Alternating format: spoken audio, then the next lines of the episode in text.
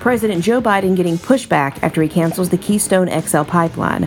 fourteen Republican attorney generals sent a letter to Biden, reminding him that the pipeline project would support over forty-two thousand jobs and create roughly four thousand direct jobs across four states.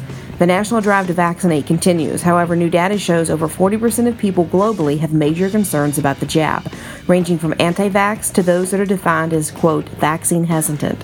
This poses a potential quagmire. Some experts claim herd immunity for COVID nineteen requires over seventy percent of the population to get vaccinated. And Facebook has hired former NATO press officer Ben Nimmo as its intelligence chief. Nimmo would exert substantial control over two point eight billion Facebook users worldwide. Some people find this concerning, as Nimmo has misidentified real Twitter users as Russian bots.